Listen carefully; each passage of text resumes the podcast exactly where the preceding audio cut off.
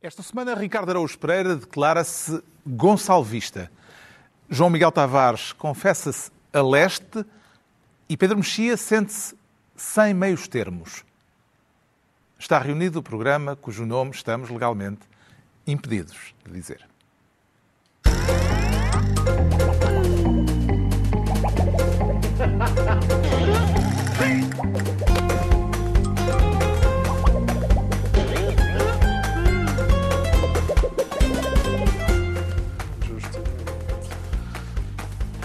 Ora viva, sejam bem-vindos no final de uma semana em que o Governo perdeu um secretário de Estado e em que ficámos a saber quem é Paulo Raimundo, um nome que daqui em diante vamos passar a ouvir com frequência. Uma semana também em que Putin sofreu mais uma derrota significativa na guerra que lançou contra a Ucrânia e em que Joe Biden resistiu melhor do que se previa à ameaça eleitoral das eleições intercalares nos Estados Unidos. Estes e outros temas estarão em debate daqui a pouco, mas antes o Ricardo Araújo Pereira quer ser ministro da criatividade. E quem é o criativo que está em causa? Pelos vistos. Pelo, pelo visto, disseram-me no outro dia que não se diz pelos vistos, é no singular. Pelo visto, uh, é Marcelo Rebelo de Sousa. Foi no hum. Ciberdúvida? Uh, é capaz, já não me lembro. Uh, pelo visto? Pelo visto, é então, Marcelo Rebelo de Sousa. recordemos os factos. tudo começou com um inusitado puxão de orelhas em público do Presidente da República à Ministra da Coesão Territorial.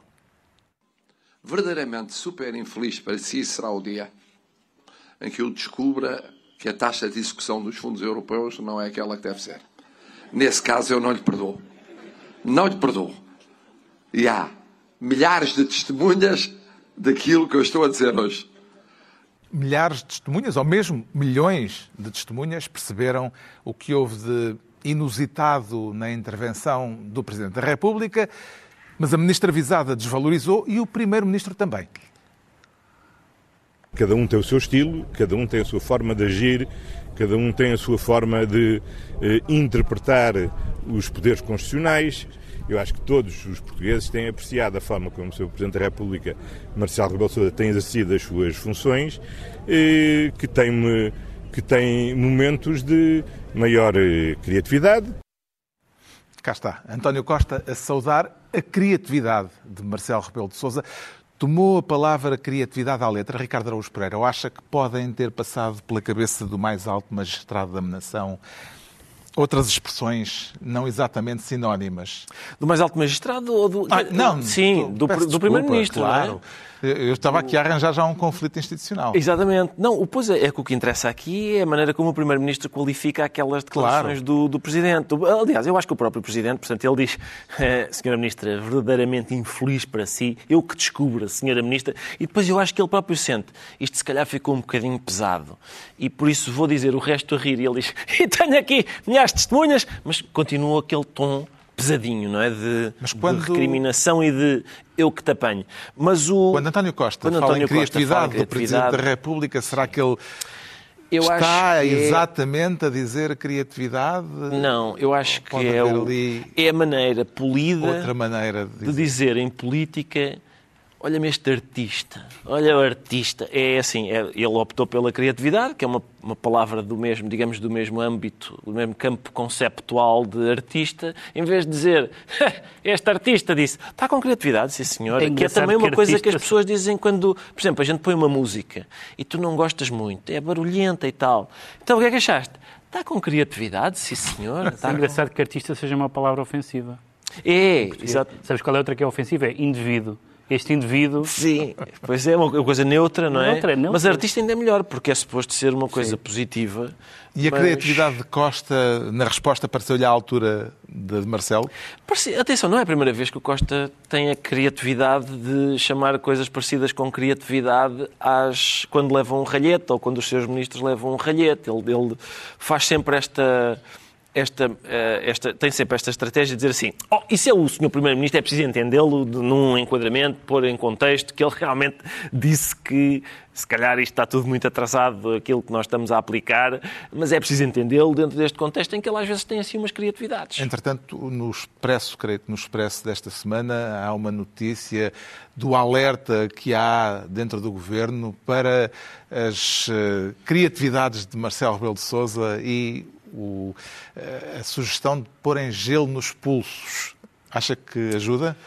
Eu acho. Os membros do governo porem gelo nos pulsos perante a criatividade do Presidente da República? Dizem-me que, é um, dizem que é um remédio eficaz para certas maleitas, mas entretanto o Centeno também foi criativo. Foi. Foi, foi exatamente o mesmo tipo Veio de criatividade. preocupação relativamente à capacidade de execução dos fundos comunitários. Pois. Como é que viu essa, essas declarações de Centeno? Vi, olha, está com criatividade também. Sim, senhora. Está, porque é a mesma. É, a mesma. é o mesmo tipo. É uma criatividade que vai ter ao mesmo... Mas não na, não na forma, só no conteúdo, Só no conteúdo, sim. Porque na forma, Marcelo Não, isso é imbatível. bateu.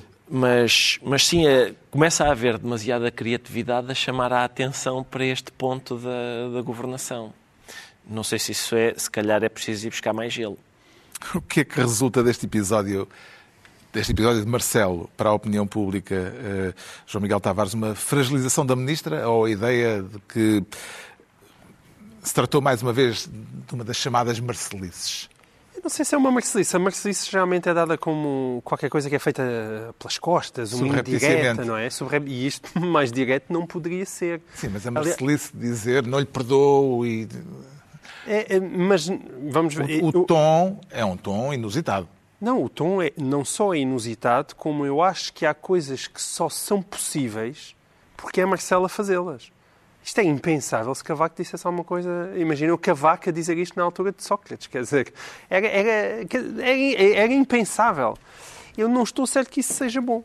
Uh, porque eu, eu acho que isso não é espetacular para as instituições. Ou seja, se calhar para Marcelo e para o ego de Marcelo faz-lhe bem, mas uh, haver determinadas críticas ao governo que só podem ser verbalizadas de determinada forma porque é aquela pessoa que a está a dizer Uh, não sei bem o que é que nós. Nós fazemos isso no programa a toda hora, de vez em quando ocorre-nos uma coisa e só o Ricardo é que pode dizer isto. Sim, claro.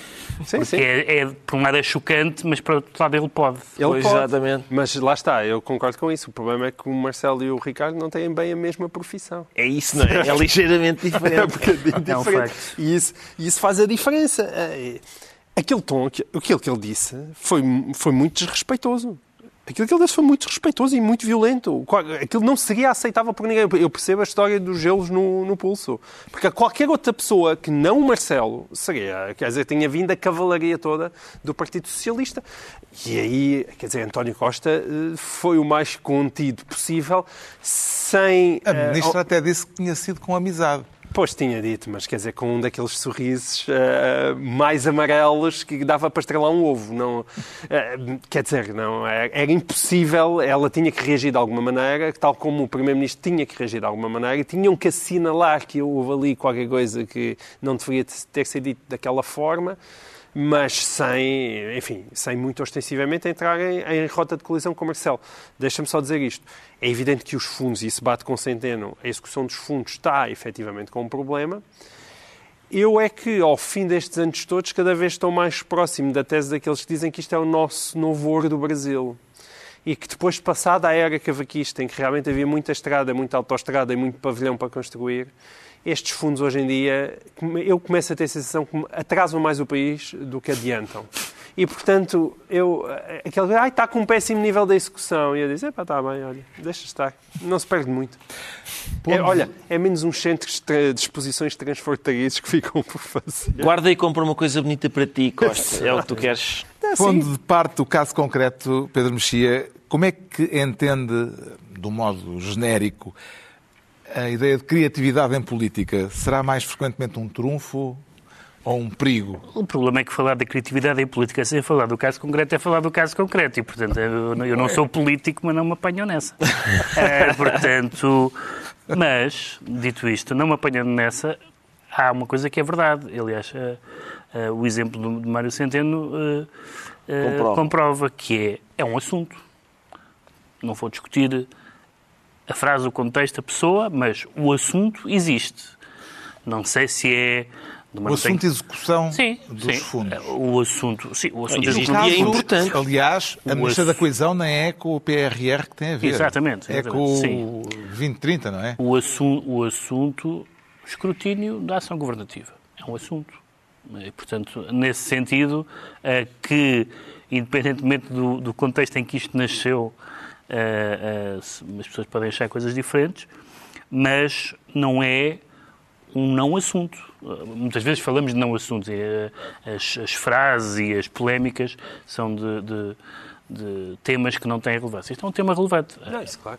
Até há aquele António Costa, não é? Já posso ir ao banco, não é? Quando, quando exato, exato. Agora, olha, o dinheiro está no banco e tu não fazes nada com ele. Mas... Entregamos ao Ricardo Araújo Pereira a pasta de Ministro da Criatividade. Quanto ao João Miguel Tavares, quer ser desta vez Ministro das províncias perseguidas.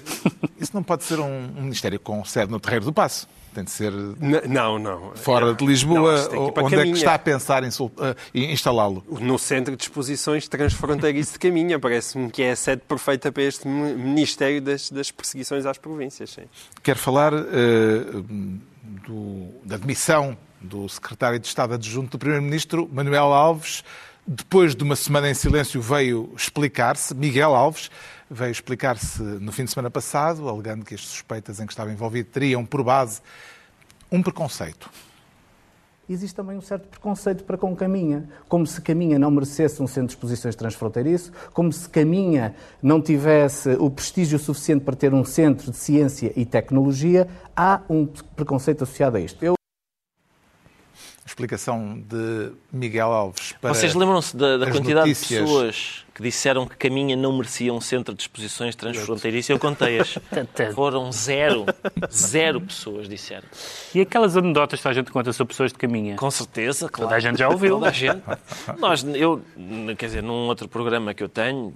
Uh, com companheiros de muito menor prestígio. Exato. Uh, Até realmente estás sozinho. Sim, nós recuperámos aquele, aquele, aquele dito popular que é isto é, é preciso desconfiar, estar sempre com um olho no burro e outro no gajo de caminha. As pessoas têm sempre é isso, essa, é isso. essa, desconfiança. Mas isto foi ainda antes, estas declarações, uh, de uma nova notícia eh, que levou à demissão de Miguel Alves, menos de dois meses depois de ter trocado a Câmara, a Câmara de Caminha pelo Palácio de São Bento. Eh, o Ministério das Províncias perseguidas ainda se justifica, João Miguel Tavares, neste contexto, depois do desfecho que o caso teve? Então, mas o, o, desfecho do caso é prova da perseguição, não é? Não só o homem foi perseguido, como foi apanhado e caiu por ser um autarca do Norte e por de caminha, como todos nós sabemos. Acha que, portanto, a, a bolha mediática, o, a corte da bolha mediática uh, venceu? Caminha. Não, não venceu nada. Ainda por cima, eu sendo um homem, eu, eu, eu uh, vindo eu da província. Já não aguentavas mais a ironia, não é? Não já não aguentava mais a ironia. Desculpem, desculpem. Como é que, um, como é que um, um, um secretário de Estado do Primeiro-Ministro fala da corte como não estando lá. Não, mas é esse um é o ponto. É um esse bocadinho é difícil perceber. Eu, como um rapaz que veio da província e efetivamente nasceu em Porto Alegre, ao contrário de Miguel Alves, que nasceu em Lisboa, na freguesia de Nossa Senhora de Fátima, não é? Como qualquer uh, Lisboeta. É verdade que depois foi jovem para Caminha. Não, qualquer Lisboeta nasce sem São, São Sebastião é Exatamente. Peço desculpa, é, é, mais, é, mais, fino ainda, não é? Nossa Senhora de Fátima, então é, é mesmo é o coração das Avenidas Novas. Um, e, e pá, esta ideia, é verdade que ele foi para caminho muito novo, mas qualquer pessoa que olhe para o currículo dele é chocante virar armar-se em provinciano. Eu, como gosto muito dos verdadeiros provincianos, os falsos provincianos têm que ser devidamente denunciados. E é absolutamente inaceitável ele ter utilizado... Isto é uma guerra de provincianos. É uma guerra de A partir deste momento... O João Miguel, é o João Miguel esta semana está um escansão social, porque diz que o Paulo Raimundo não é operário e que o provinciano não é provinciano. Esta semana não. É verdade, é verdade. É verdade, é um dos teus entretenimentos favoritos. Está nos meus genes. Uh, mas quer dizer, eu próprio, quer dizer, eu tenho muito orgulho em ter nascido em Porto Alegre, mas quer dizer, ao fim destes anos todos, também não vou inventar. És um traidor de classe. Não, não vou inventar que, que agora indignaram, ou, ou, as críticas que me fazem, nunca me tinha passado, e recebo muitas, de dizer vocês só me estão a acusar disto porque eu sou um alentejano, que vem de Porto Alegre. Portanto, isto é ridículo. E, e vale realmente a pena olhar para. Agora já tinha acontecido. Como já, tem, já tem acontecido, claro. o filho do padeiro, não é? Uh, é? É preciso olhar para o currículo deste senhor para perceber que ele anda ligado à JS e ao PS desde os 20 anos. Aos 30 era assessor do António Costa. Começou na administração interna. Foi para a Câmara Municipal de Lisboa. Na Câmara Municipal de Lisboa continuou ao lado de Graça Fonseca. A seguir, vai para a iniciativa privada, onde? Na Geocapital, uma empresa de Macau, cujo diretor é Diogo Lacerda Machado. E continuou sempre nesse circuito até ir realmente, já com quase 40, para a Câmara de Caminha. Portanto, é, é um homem do circuito do poder, mas nem sequer é preciso olhar para o currículo para chegar a essa conclusão. Porque ele foi para aquele cargo de secretário adjunto do primeiro-ministro porque é um homem do aparelho do PS e para fazer as ligações dentro do aparelho do PS. E curiosamente, Miguel Alves uh, cai não por causa dos 300 mil euros uh, avançados para o pavilhão que ainda não, pavilhão multiusos de Caminha, que ainda não saiu do papel, mas cai devido a um outro processo no âmbito do, da chamada Operação Teia. Uhum. Uh, o que é que esta sintonia entre processos diferentes uh, indicia? Eu, eu, eu, eu, acho que ele cai por causa de caminho, ou seja, é por causa de caminho que os jornais por causa começam... da acusação, foi Sim, por causa de ser acusado. Eu sei, mas os jornais começaram a pesquisar, quando começam a pesquisar, começam a encontrar coisas, o que é que nós aqui podemos aprender? É que realmente temos que fazer um esforço maior por escrutinar as pessoas quando chegam ao poder, que é uma coisa que nunca se faz.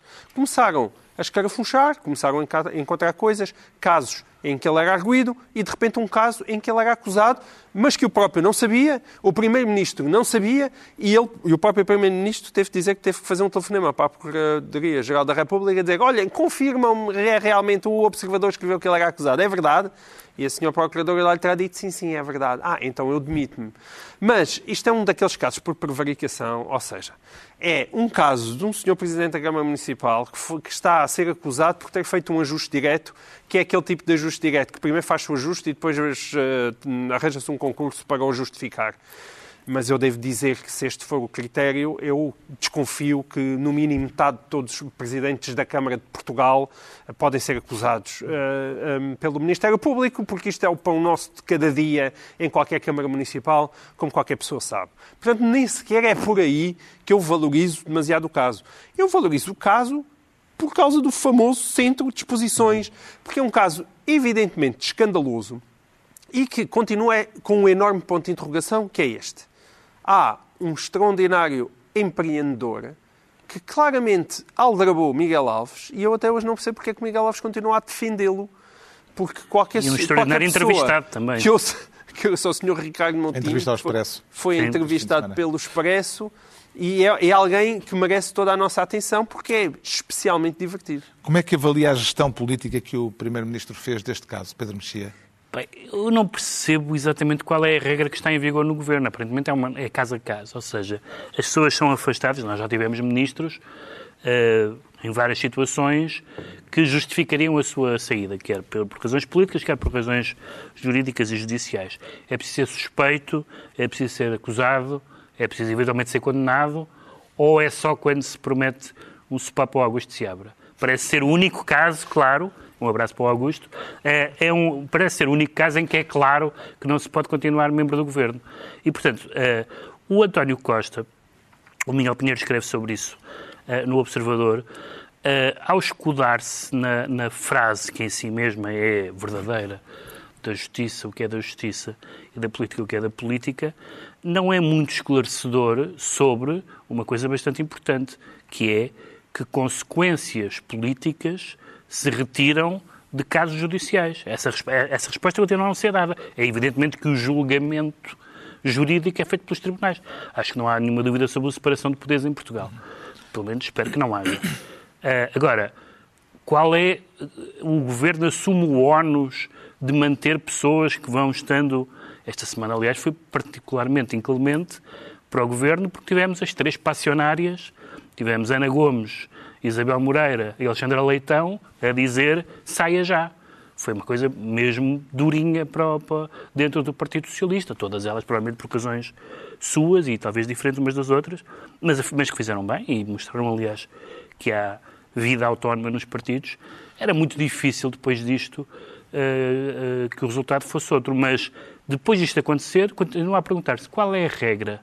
Uhum. É o próprio achar que, ou há algum momento em que o Primeiro-Ministro vai decidir, não, isto objetivamente impede que o senhor ou a senhora continue no cargo. Isso não sabemos. Como é que vê o, o poder da corte natural da bolha mediática, Ricardo Araújo Eu, eu creio que este caso demonstra... Estou a citar Miguel Alves. Sim, sim, que o poder da corte mediática de Lisboa é inferior ao poder de Caminha. Porque, porque este caso demonstra a força de Caminha. Porque ele, supondo que ele é de Caminha, conseguiu aguentar, primeiro, uma semana calado depois da notícia ter saído. E é uma notícia mesmo muito, vamos dizer, embaraçosa mesmo muito embaraçosa, problemática, esquisita. Uma semana em silêncio. Não só ele houve uma parte do comentariado político que também esteve em silêncio. Eu gosto muito de prestar atenção não só à política, mas também ao Vocês são dois, dois fiscais gosto de, prestar de setores atenção. específicos. Gosto de prestar atenção. Um caso deste... Tu escrutinas a classe e tu escrutinas é os colegas. É que é importante não esquecer o que tu disseste. É um caso, e é o caso de Caminha, em que há gente dentro do próprio PS a dizer assim isto é inadmissível, o melhor é este senhor sair. E ainda assim há comentadores políticos que dizem, não, isto, isto não é nada, deixa... E houve imensa gente a fazer esse jogo. E depois ele dá uma entrevista absurda. Absurdo. E ainda assim não é admitido, aguenta-se firme. A entrevista ele diz, por exemplo, alguma, além da defesa do isto é porque eu sou de caminha, há outra clássica que é, mas que é agora? que é, isto não é uma defesa que demonstra a inocência, demonstra é que ele sabe ver as horas. O senhor matou uma velha, está bem, mas são três e meia, você me diz-me isso agora. Não é uma defesa nunca. Mas, quando ele diz eu não sou um bandido nem um tolo, é muito perigoso alegar isto, porque se uma pessoa puser em causa que ele tem uma dessas características, abre a porta a que a outra também tenha. E a gente lê a entrevista e percebe que ele é tolo, é tolo, não há hipótese de não considerar tolo. Por exemplo, há uma parte em que ele diz assim, isto este senhor apresentou-se lá e ele apresentou-me trabalho feito e diz jornalistas, onde? Na Guarda. E eles, não, então, mas na Guarda também não fez trabalho nenhum. E ele, pois, pois não. Ah, mas, mas, em Albergaria à Velha. E vai o Cerejo e foi ver... Alfândega da Fé. Alfândega da Fé. E o Cerejo vai ver... Isso foi depois. Isso foi depois. Um ano depois. Ou seja, ah, esta outra frase dele. Atenção, realmente eu dei-lhe 300 mil euros para a mão e dois anos depois há esta ideia, e realmente há, de que não existe nada. Ora, existe. Edificado? Não, isso não. Ou seja, ele, ele deu esta entrevista e aguentou-se firme na mesma. E, e depois, não continua, não E depois Ricardo Motinho, para ajudar o amigo, diz ele, dá uma Ricardo Motinho, que é o empresário. Que é o empresário, dá uma entrevista em que não ajuda nada, porque tudo o que ele diz, desde, desde quais são as empresas da tal holding até às... E o PhD? Até o PhD que ele diz. É uma coisa que me chamam, Sim. como do género, Tosé, uh, chamam-me PhD, eu não sou PhD, mas é uma coisa que me chamam. Uh, mostra que não é fácil uh, que nós achemos essa pessoa uma pessoa credível sim, sim. com quem se... E ainda assim, ele não cai por causa desse caso. É só por causa do outro. Só, só quando então aparece. temos, afinal, um resultado força, diferente. Força de caminha. Eu acho que isto revela a força de caminha. Sim. Parabéns, caminha. E ainda bem que eu sou a minha, a minha família, a minha és, família. Tu és de onde? Eu, sou, eu, sei, eu sou tão de caminha como este senhor, porque nascemos os dois em Lisboa, Sim. mas... E também construíste tanto um pavilhão como ele. Exatamente, eu escrevi isso. Eu escrevi isso. o João Miguel Tavares fica então ministro das províncias perseguidas. É a vez do Pedro Mexia se tornar ministro do vasto mundo, o que rima com Raimundo. Sim, é um verso, não um dos melhores momentos da obra de Carlos Drummond de Andrade, mas que é um, é, é um, é um versos em que ele diz mundo, mundo, vasto mundo, se eu me chamasse Raimundo seria uma rima, não seria uma solução. Um, e eu lembrei-me disto. Não... Quero falar da mudança de turno no cargo de secretário-geral do PCP. Acho que é uma boa, as duas palavras rima e solução são, são duas boas palavras para, um, para analisar este caso, porque Há, obviamente, uma rima, que é ser um Jerónimo de Sousa em novo, supostamente, embora não vou agora aqui discutir a, a nota biográfica ou poética do PCP, deixa mas pronto, mim, é um, deixa isso para os canção de classes, uh, mas, mas é, um, enfim, é um, alguém com, que pode ser designado como um operário ou com uma experiência, enfim, bom, portanto, é nesse sentido, é um Jerónimo de Sousa. Um, mas, por outro lado, uh, saber se é ou não a solução, e aí, eu, aí é uma das um dos pontos em que eu concordo com algumas pessoas que defenderam a, a esta escolha, Primeiro, nós achávamos que Jerónimo de Sousa, muito, muitas pessoas, até pessoas do PC, há 18 anos, foi 18 anos, não foi? Que ele, 18 anos. Que ele não seria uma solução, que tinha sido uma má escolha. Revelou-se que o que aconteceu eleitoralmente ao, ao, Partido Comunista, de mal, não foi culpa de Jerónimo de Sousa, mas Jerónimo de Sousa teve uma uh, simpatia, uma, gerou uma simpatia humana fora da área comunista absolutamente invulgar. E, portanto, não é. E, e além do mais, há um ponto muito importante que é nós não sabemos nada pelo menos nós aqui e a maioria das pessoas que opinaram ah, sim, sobre somos leigos. Sobre Isto Paulo, é uma escolha para conhecedores. Sobre o Paulo Raimundo. Era isso que eu queria dizer. Não, não sabemos nada e, portanto, ele pode se revelar um excelente secretário-geral, não é por ser desconhecido que não tem valor. Mas fomos submetidos a pessoas de vária natureza, de vária de percurso muito diferente e de idade muito diferente, dizendo vocês falam do PC, quando lavem a boca antes de falar do PC, como se o PC não fosse um partido como os outros, no sentido em que tem, tem regras diferentes, tem comportamentos diferentes, mas que nós podemos opinar. E os, os métodos, e que eu não contesto, aliás, internos, etc., têm direito a eles, desde que seja constitucional, são, são tão sofisticados que o vulgo não pode comentar porque não sabe o que está a dizer. Não, nós podemos estranhar coisas, dizer isto não é bem assim, isto não é a melhor maneira, isto é mais ou menos democrático.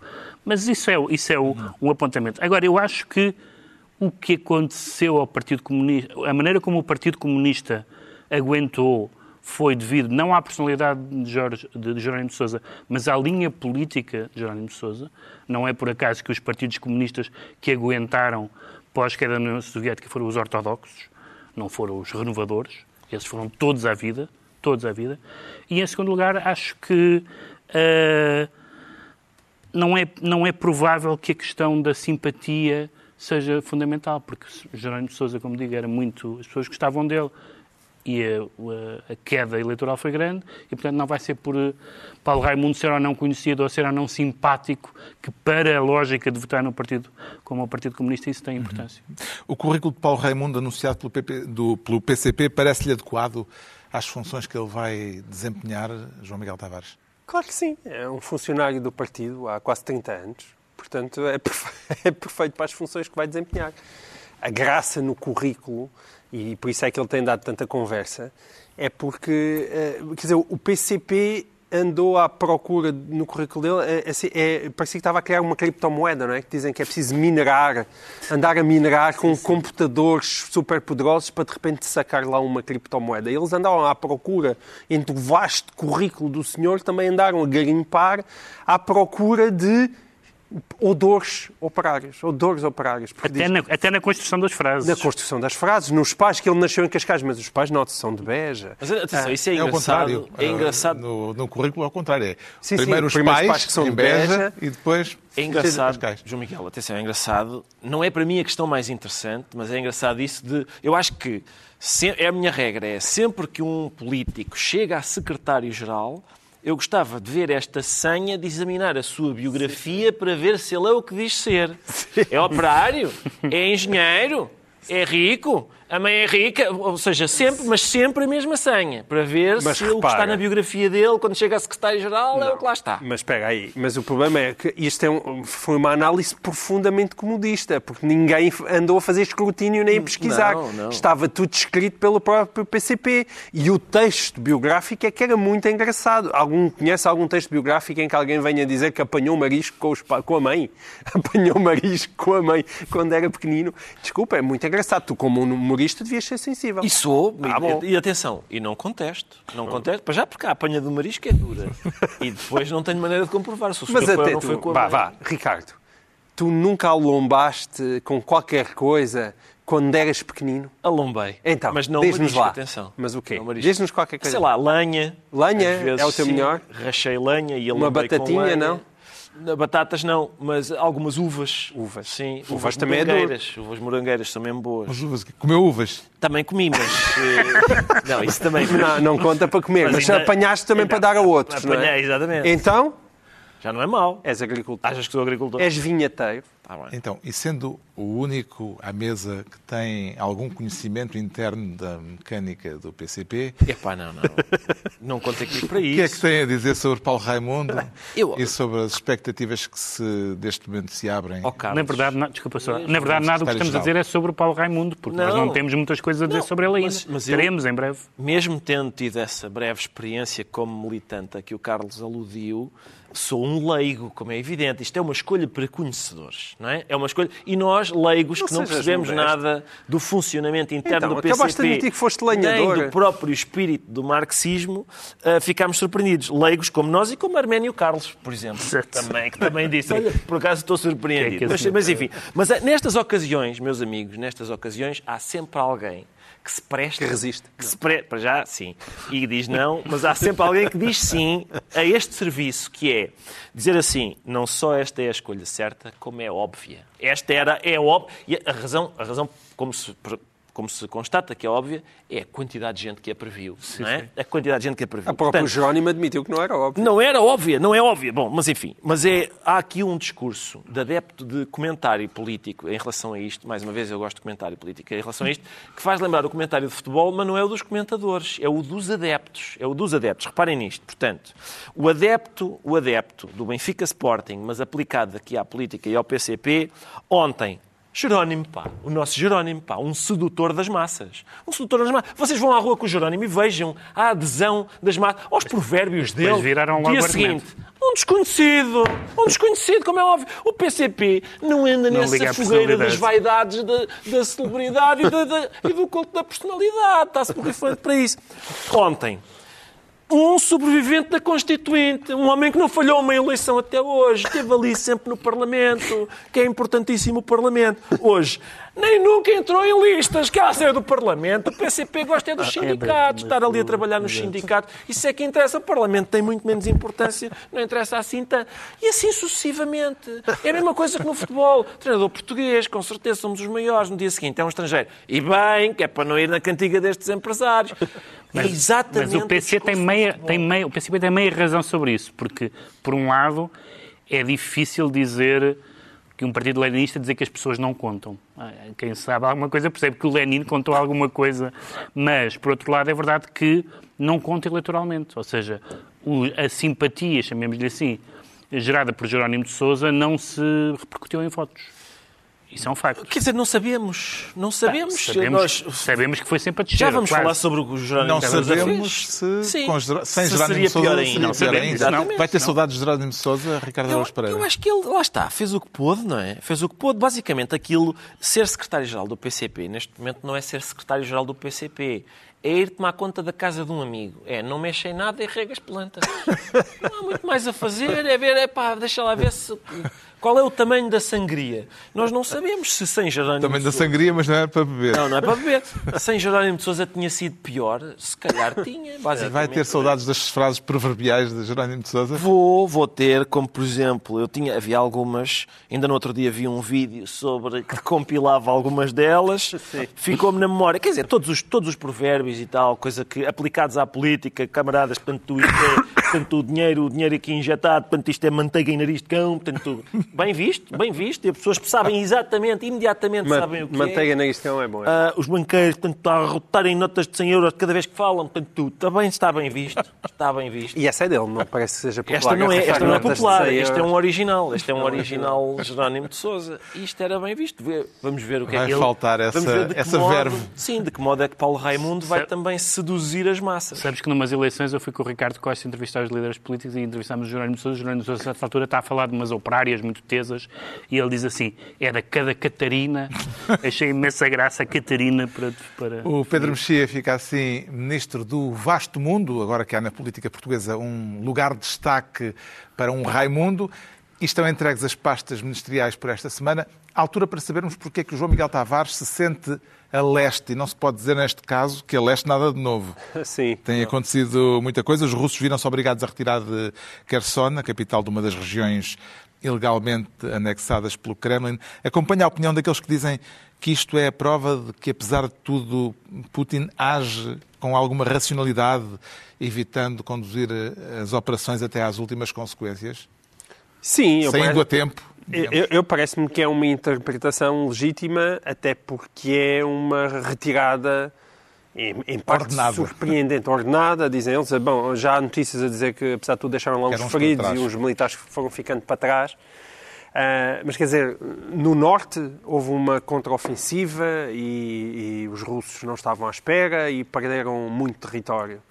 Aqui já existe uma ofensiva há muito tempo, muito difícil. Os russos estavam à espera e ainda assim retiraram. Portanto, é uma retirada muito, muito significativa, exatamente por ser planeada. O facto de não, não resultar propriamente de uma surpresa, Uma mas ter sido, mas Não não, é uma ser uma debandada, mas uma é retirada planeado. ordenada, Quer dizer, eh, eu acho que isso eh, dá uma dimensão, se calhar, mais profunda da derrota em termos daquilo que eram os objetivos iniciais dos russos do que propriamente aquilo que tinha acontecido a norte, até porque supostamente houve uns magníficos referentes e para Putin, Kherson é russa. Portanto, ele acabou de abandonar uma parte da Rússia. Exatamente. Qual poderá ser agora, Pedro Mexia, a intenção do Kremlin, depois de ter visto falhar por completo o plano inicial e até os planos subsequentes que foi tendo ao longo dos últimos meses? Eu não faço a mínima ideia. A única coisa. é puto- a única- putinologista? a uni- não, as únicas coisas interessantes foi, foram as que o João Miguel ah, disse agora, que é ahm, entra-se noutro país para reclamar território que é russo e depois abandona-se esse território russo. Portanto, a Rússia não abandonaria território russo propriamente dito. Ah, ao, ao deixar eh, uma parte do território anexado, está a reconhecer que a anexação não é exatamente. é uma Rússia de segunda categoria. Sim. Eh, isso é interessante. E, por outro lado, aquilo que tu, que tu disseste na tua pergunta, que eu acho mesmo o mais importante e o mais apaziguador, pelo menos para quem está longe e não sofre diretamente com a guerra, com a guerra, com, os mortos e com os, com os ataques, que é saber que há racionalidade no Kremlin. Apesar de tudo, nós vivemos muitos anos com a bomba atómica e não andávamos, tirando no, no tempo da, dos mísseis de Cuba, não andávamos propriamente angustiados que o mundo acabasse, porque achávamos que no Kremlin e na Casa Branca estavam pessoas que podiam ter lá o seu feitio, mas não iam, não iam deflagrar uma guerra mundial. E hum, tem havido, apesar de tudo, algumas frases e algumas garantias de, de alguma lógica e de. Isso acho que é tranquilizador. Acredita que a Aliança Ocidental de Apoio à Resistência Ucraniana tem condições para se manter, Ricardo Araújo Pereira, com o, o embate do inverno, com o agudizar da crise? Não tenho a certeza, Carlos, sobretudo em relação à, ao- à, à- à inclinação da opinião pública relativamente. Já falámos disso aqui, não é? Enquanto, Também és pessimista, homem. Só um bocadinho. Quer dizer, enquanto houver, enquanto houver hipótese, enquanto, enquanto se trata de pôr uma fotografia da bandeira da Ucrânia no Facebook e escrever Slava Ucraína, está tudo bem. Ainda agora, 70% dos americanos disseram Se falta a luz durante uma semana e tu nem ao Facebook consegues ir, não sei se as pessoas não começam a dizer olha que a NATO também andar a chatear o Putin ah, também não se faz. Não sei. Isto não é o teu sentimento trágico da vida, que Bem não te sei, abandona. bem sei, eu trago-o sempre para aqui. Está esclarecido porque é que o João Miguel Tavares se declara a leste, quanto ao Pedro Mexia diz sentir-se sem meios termos, mesmo sem se saber ainda por completo em que param as modas. Sim, mas geralmente as derrotas na- dos, eh, dos partidos, do- de um dos dois partidos do que esteja no poder nos Estados Unidos, na- nas eleições intercalares, em geral são sempre significativas. Às vezes perdem 50 congressistas, Não 60 foi o caso de todo. Isto vem a propósito Não das eleições intercalares norte-americanas. Sem meios termos, é porque as eleições eh, são chamadas o midterm, eh, em meio do mandato presidencial. Eh, As eleições aconteceram na terça-feira e a semana termina sem se saber, e Ainda o não mês eh, É, provavelmente vai terminar, os- os- sem se saber quem ficará no controle do Congresso. Sim, Eh, aparentemente a, a Câmara dos Representantes é claramente, será claramente republicana. O, Agora, o Senado... o Senado ainda, ainda tem que haver uma segunda, uma segunda, volta, segunda ainda há volta duas por ser. Na Geórgia, que será só em dezembro. Exatamente. Portanto, vai Não sabe tudo ainda pendurado. se será necessário. E ainda há duas, e ainda há duas A segunda contagens. volta? Não, a segunda volta vai acontecer. Vai acontecer. Pode, saber Pode já não ser- pode pode não ser- ser pode esse, entre. porque Sim, sim. entretanto podem Falta estar Arizona, 48, 49. Falta o Arizona e o os Nevada. Se os democratas chegarem aos 50 já têm. chegar aos 50, têm O Arizona maioria e porque têm Mas o voto de desempate O que é interessante foi que, durante várias semanas, eh, e inclusive acho que ou no dia ou na véspera das eleições, eh, o filho do Trump escrevia no Twitter eh, banho de sangue. Eh, e escreveram, falou assim, onda vermelha, tsunami, eh, etc. Isso não aconteceu. Não perder Isso por não aconteceu. muitos já é uma vitória para os democratas. É- Não perder por muito é uma vitória para os democratas porque os níveis de popularidade do Biden ainda por cima estão nas ruas da amargura. Portanto, não é porque as pessoas estejam a achar que têm um, um, um ótimo presidente. Agora, o que, o que se viu foi, logo na noite eleitoral, toda a gente a saltar fora. A Fox News, o New York Post já a lançar o DeSantis, eh, eh, que, o, que, que o Trump começou logo a, a insultar, a chamar-lhe sanctimonious, portanto, que é E a hipócrita. dizer que tem eh, informações que A dizer que tem informações. podem danificar a imagem A dizer de, quando um candidato, quando um candidato que ele apoiou, que é o, aquele o Dr. Oz da televisão, ele diz, mas quem é que me, conven- quem é que me convenceu a, a- a- apoiar este tipo? E, e sugerindo que a mulher foi uma das pessoas que o convenceu. E também dizendo, embora ele pode dizer que estava a ser irónico, pode-se sempre dizer que então e os, os- os candidatos que apoiou? Então, se eles ganharem, a culpa, a culpa é minha. Se eles perderem, a culpa é deles. Ah, e, portanto, eu acho que isto pode ser, eh, vamos ver, eh, há quem ache que não, que isto, se quando, for, quando houver primárias, o Trump ganha a mesma de caras, mas já há gente a fi- a ficar um bocadinho farta. Não acredito nisso. Poderá atribuir-se a Joe Biden, 15, a Ricardo 15, é Araújo a Pereira, a alcunha de falso lento, como no futebol, aquele tipo de jogador que parece parado e que, sem estar por isso, acaba por influenciar de forma decisiva o jogo? Bom, Eu, eu vejo-o a subir escadas e não diria que é falso lento. Acho que é mesmo lento. Neste momento é mesmo lento. Isso é, isso é idadismo. Sim, pois é, isto é, é idadismo, mas eu daqui a pouco faço 50 anos, acho que já, acho que já posso. Tu não é? estás numa forma impagável. Os alentejanos podem contar anedotas de alentejanos ou não? Que podem, podem. Sim, Então, eu É o sou- sei. lugar da fala? Eu sou velho, exatamente, sou velho, acho que tenho lugar de fala. Ahm, Mas para isso tens de deixar crescer a barriga, amigo. sou discriminado todos os dias por ser velho. Não, mas estás em casa- demasiado musculado. Meu Deus, não estou nada. Ah, mas eu, eu acho, não sei bem, ó Carlos, eu acho isto muito periclitante. Ah, Nós, ah, este realmente foi. Estamos satisfeitos porque não foi a onda vermelha que se esperava. Mas há sinais mesmo muito preocupantes, designadamente em relação à composição dos eleitorados. Estás sempre a ver o copo meio Tu és o vazio. otimista? Vais ser otimista? Pode tu já viste, viste a composição dos eleitorados em que de repente há uma grande massa de, de- de- enfim, de gente trabalhadora que começa a votar republicano. Já, Yeah. tinha, já tinha votado. Já tinha, Trump- já tinha, sim, Trump sim. só foi eleito assim. é? Exatamente, isso, mas, Mas isso não tem mal votar. Repare, não tem Isso mal votar persiste. republicano, tem mal votar no Trump. Bem sei, Não é mas, bem a mesma coisa. mas que votam em republicanos maga, não é? Não, mas. E há uma grande. E depois a gente vê Alguns que o eleitorado. perderam, Perderam. destas eleições. Perderam, não há dúvida, isso é ótimo, isso é ótimo, estou contigo aí. Mas depois vemos, mas vemos que a composição do eleitorado há uma tendência bastante preocupante para que haja um determinado tipo de eleitorado que costumava votar, costumava ser aqueles que a esquerda defende. Culpa de quem? Eu bem sei, não escusas de vir dizer. Mas o que é que eu ando, o que é que eu ando a dizer há que tempo? Diz que não foi mal, que olha que até correu melhor do que eu pensava. Mas ao menos a esquerda começa a ter por si também, Claro. enfim, estrelas de Hollywood, boa parte dos proprietários das grandes tecnológicas. Isso é ótimo, não é? Essa- As massas. As massas. E as e aquela- massas. e aquelas- São é outras massas. Além de que depois tens aquelas sondagens que acham que a esquerda é mais radical do que a direita nos Estados Unidos.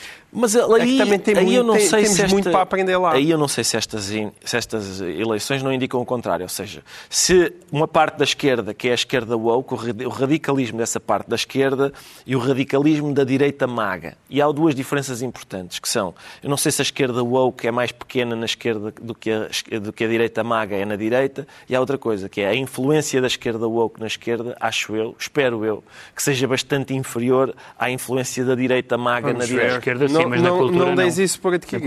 O facto de muitas das apostas de Trump nesta eleição terem falhado poderá significar, eh, João Miguel Tavares, que ele está a tornar-se uma espécie de ativo tóxico para os republicanos? Sim, sim, isso é de longe.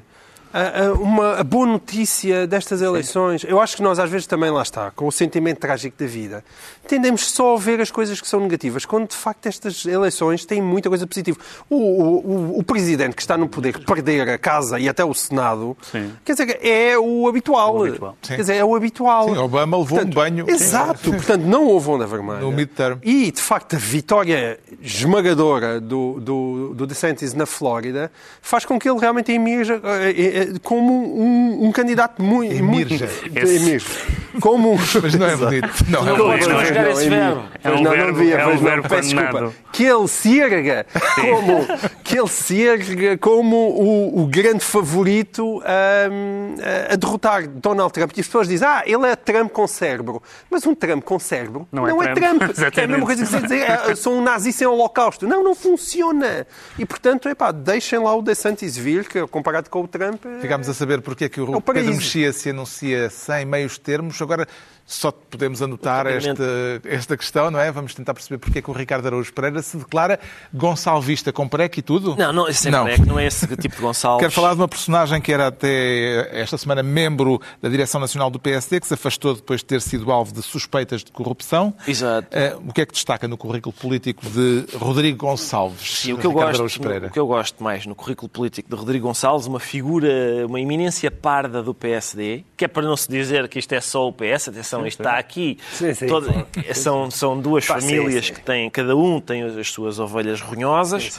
O que eu gosto mais em Rodrigo Gonçalves é o carrossel que o seu currículo. Ele era, é uma figura importante no PSD, nisto transforma-se num ativo tóxico. Vem outro líder e ele é uma figura importante e de repente passa a, volta a ser um ativo tóxico e assim sucessivamente. E portanto, em princípio, em 2025, cá estaremos a falar da terceira queda de Rodrigo Sim, sim. Guimarães Gonçalves, porque entretanto era uma figura importante da direção anterior e voltou-se Já a percebeu de onde é que lhe vem a- esse poder? Eu acho que é, é aquele, não, eu acho que é aquele Isso caciquismo está mais do que costume. explicado. O É- Observador tem uns ótimos textos sobre isso e sobre a Acho que é família. aquele caciquismo do costume, que é ele controla alguns votos numa distrital, tem umas carrinhas de caixa aberta onde enfia militantes e leva-os para, para as eleições e assim adquire poder. Depois Eleições internas do PSD. Internas. Depois há um pequeno escândalo e ele é, para- transforma-se num ativo Olha, tóxico. este é que é verdade. Tem PhD em caciquismo. Sim. Isso sim. E é merecido. Figura fascinante. Está à altura dos livros e esta semana eu trago a biografia fascinante e volumosa também de uma das maiores celebridades vivas do mundo científico, o biólogo inglês Richard Dawkins. Muita gente pode não lhe conhecer o nome, mas alguns dos conceitos de Dawkins entraram na linguagem comum, a tal ponto que quem os utiliza muitas vezes não faz ideia de onde vêm. O conceito de meme, por exemplo, aquelas imagens partilhadas na internet com piadas que circulam de uma forma por vezes viral, foi Richard Dawkins que criou o conceito de meme num sentido científico, no sentido de pequenos fragmentos de ideias que circulam e que se instalam na memória coletiva sem se saber, a certa altura, o que lhes deu origem. Os memes são, por assim dizer, o equivalente cultural daquilo que os genes são para a biologia. A ideia de meme, aliás, é ela própria um meme.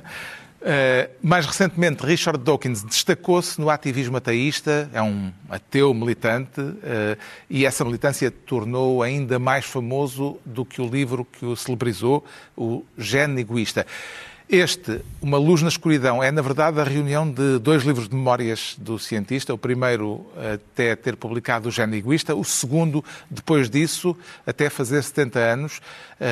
E é esta segunda parte que no original se chama Uma Luz na Escuridão, título que é reunido para este conjunto, um título a partir de um verso de Shakespeare, o que é a prova de que mesmo o mais radical racionalista se rende à poesia e aos mistérios da existência. É um livro fascinante. Ainda só pude ler uma parte, uh, escrito num tom coloquial e bem-humorado, Uma ténue luz na escuridão, de Richard Dawkins, edição Glaciar.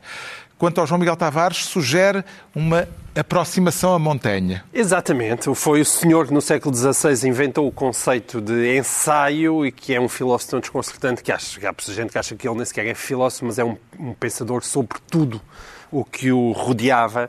E, e esta é uma introdução perfeita para a sua vida. É uma mistura de biografia, uma reflexão sobre a obra e também, de certa maneira, é, apresenta-se como uma espécie de guia de boa vida seguindo o seu pensamento.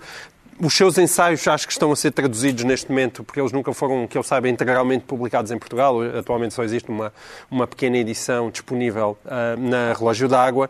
E é um livro uh, muito interessante, uh, muito divertido e em que ficamos a saber coisas como, por exemplo, saber uh, se o pênis de montanha era grande ou pequeno. Não porque essa... Mas, desculpa, mas isto não é porque... A, não, não, não porque a, a biógrafa seja especialmente licenciosa, mas porque o próprio Montaigne escreveu sobre esse tema nos ensaios. E, portanto, é fascinante. Foi uma coisa que o Immanuel Kant, não sei porque, nunca lhe deu para refletir. Pedro Mexia uh, traz uh, Eduardo Lourenço, o regresso de Eduardo Lourenço. Sim, é um, o, a reedição deste livro que se chama O Fascismo Nunca Existiu, que é um título que aliás é utilizado ironicamente, e é um livro sobre. É, é daquele Eduardo Lourenço que nós nos esquecemos um bocadinho, porque é o Eduardo Lourenço polémico, hiperinterventivo, na, neste caso no, na, no pós-revolução, textos sobre enfim, o labirinto da liberdade, por assim dizer, sobre o que é o socialismo, o que é o socialismo, uh, uh, as polémicas na esquerda, a Europa, mas é sobretudo muito interessante, e no texto que dá título ao livro essa questão põe-se, que é saber, não discutir se o, como se discute hoje entre os historiadores, se o salazarismo foi um fascismo, mas discutir, e não, não discutir sequer a, a quantidade da repressão, mas discutir a mitologia da resistência, que é uma, uma questão. Mitologia não tem, não tem desprimor nenhum, uh, que é uma discussão que nós temos tido em Portugal agora a propósito da PID e de, dos informadores, que é saber se. Uh, não saber se o, quão repressivo era o regime, o regime, mas quão ativa foi a resistência. E isto discutido logo a seguir ao 25 de Abril. É, é muito interessante e corajoso até por causa disso. O Ricardo Araújo Pereira está a preparar-se para o Qatar. Exatamente, devíamos estar todos para esse Mundial vergonhoso Uh, mas ainda assim a bola vai começar a saltar e, portanto, a gente de repente diz: é pá, realmente isto é um escândalo, bom, mas não entrei, olha, golo. Uh, o que é que acontece aqui? É que Luís Mateus, que foi meu colega na faculdade, mas claramente esteve com mais atenção às aulas do que eu. Há hoje... amiguismo nessa sua Ah, sim, senhor. Ele hoje é um jornalista respeitado e eu sou o que vocês veem. E, portanto, Luís Mateus o que é que fez? Escreveu esta, meus amigos, esta monumental história, chama-se Um Campeonato do Mundo. Mais de 700 páginas. A história e as histórias. Uh, e ele tem, de facto, aqui, desde portanto, da história dos mundiais, há uma coisa importante a dizer, que é muita gente, que se calhar eu, uh, mas gente como eu, organiza a sua vida de acordo com os mundiais. Eu sei onde é que estava em 82, eu sei o que é que aconteceu em 86, eu sei o que é que. É, tudo, tudo, isso, não sei se convosco também acontece, mas é, eu percebo fases da minha vida relacionando-as com o tempo em que os mundiais aconteceram. Luís Mateus faz a história dos mundiais, a história dos, de, de, dos países onde eles aconteceram, uh, das peripécias, da a evolução tática, os treinadores, os jogadores, mas também os escritores que não têm vergonha nenhuma de falar sobre futebol e dizer que gostam de futebol, como Eduardo Galeano, Carlos Drummond de Andrade, Rui Castro, são citados amplamente, e por isso e é muito conclusão? giro. E a conclusão é, comprem isto que é, para um guia essencial para compreender não só o Mundial do Qatar, mas os outros todos que aí vêm e os que já passaram. Está concluída assim mais Muito uma bem. reunião semanal, de hoje a oito dias à mesma hora, ou em podcast. Os mesmos de sempre, Pedro Mexia, João Miguel Tavares e Ricardo Araújo Pereira.